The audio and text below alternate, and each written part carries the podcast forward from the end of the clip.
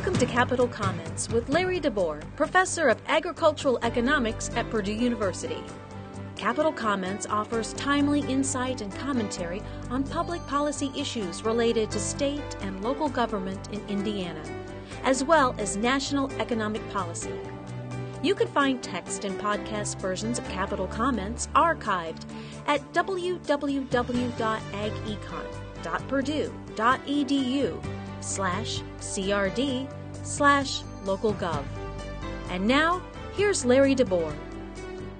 Hi, I'm Larry DeBoer, and this is Capital Comments for August 2015.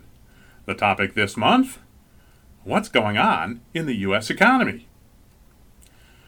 Students are back on campus at Purdue, and it's back to the classroom for me, too.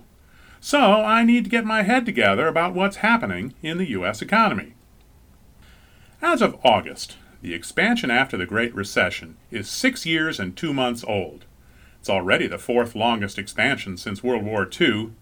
It's been slow going, though. Gross domestic product, GDP, grew 2.3% above inflation during the past year. We haven't seen annual growth above 3% during this recovery, which is very unusual. But growth hasn't fallen below 1.5% either. It's been one of the steadiest six year periods since World War II. Maybe the economy will grow faster. Consumers have reason to spend more. Job prospects have improved. Home prices have risen. Gas prices have dropped. And consumer confidence is up. The stock market has been discouraging lately, but still, over the past year, consumers have stepped up their purchases.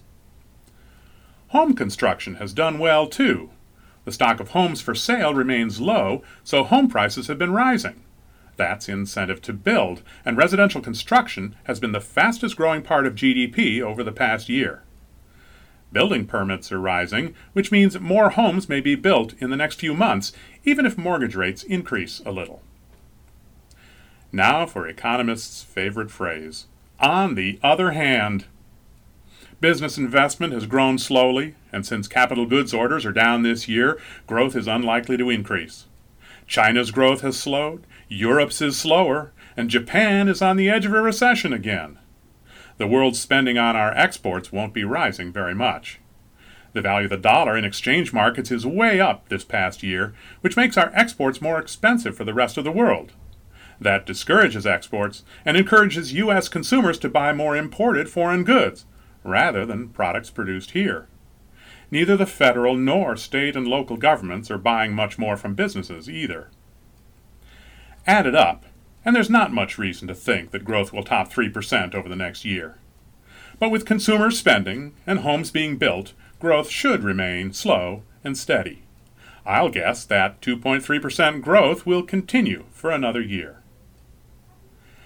The unemployment rate was 5.3% in July, down from 10% in October 2009. In the past, slow GDP growth could not have brought the unemployment rate down so far. But the labor force is growing more slowly now. Boomers are retiring, fewer millennials are entering, and a large number of potential workers is still feeling discouraged. With fewer job searchers entering, slower growth creates enough new jobs to bring the unemployment rate down. The unemployment rate has less room to fall now that there are fewer unemployed people out there. That means a smaller drop over the next year, let's say to 4.9%.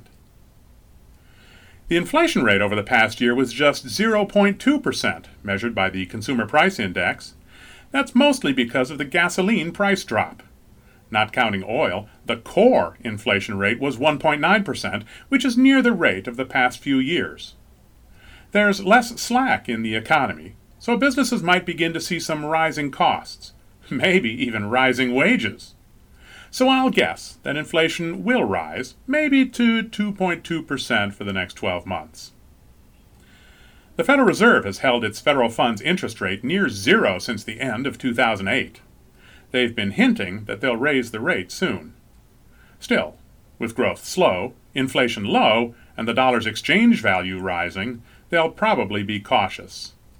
Let's say two quarter point increases over the next year, which would put the federal funds interest rate and the three month Treasury bond rate at 0.5% by mid 2016.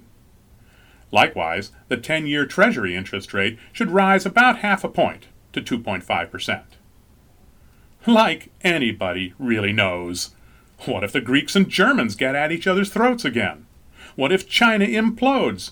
What if Wall Street panics at the first sign of a Fed rate hike? What if Congress shuts down the federal government again? Any of these shocks could toss this forecast out the virtual window. My best guess, though, slow but steady for another year. And that's Capital Comments for August 2015. I'm Larry DeBoer. You can find text and podcast versions of Capital Comments archived at www.agecon.purdue.edu slash crd slash localgov.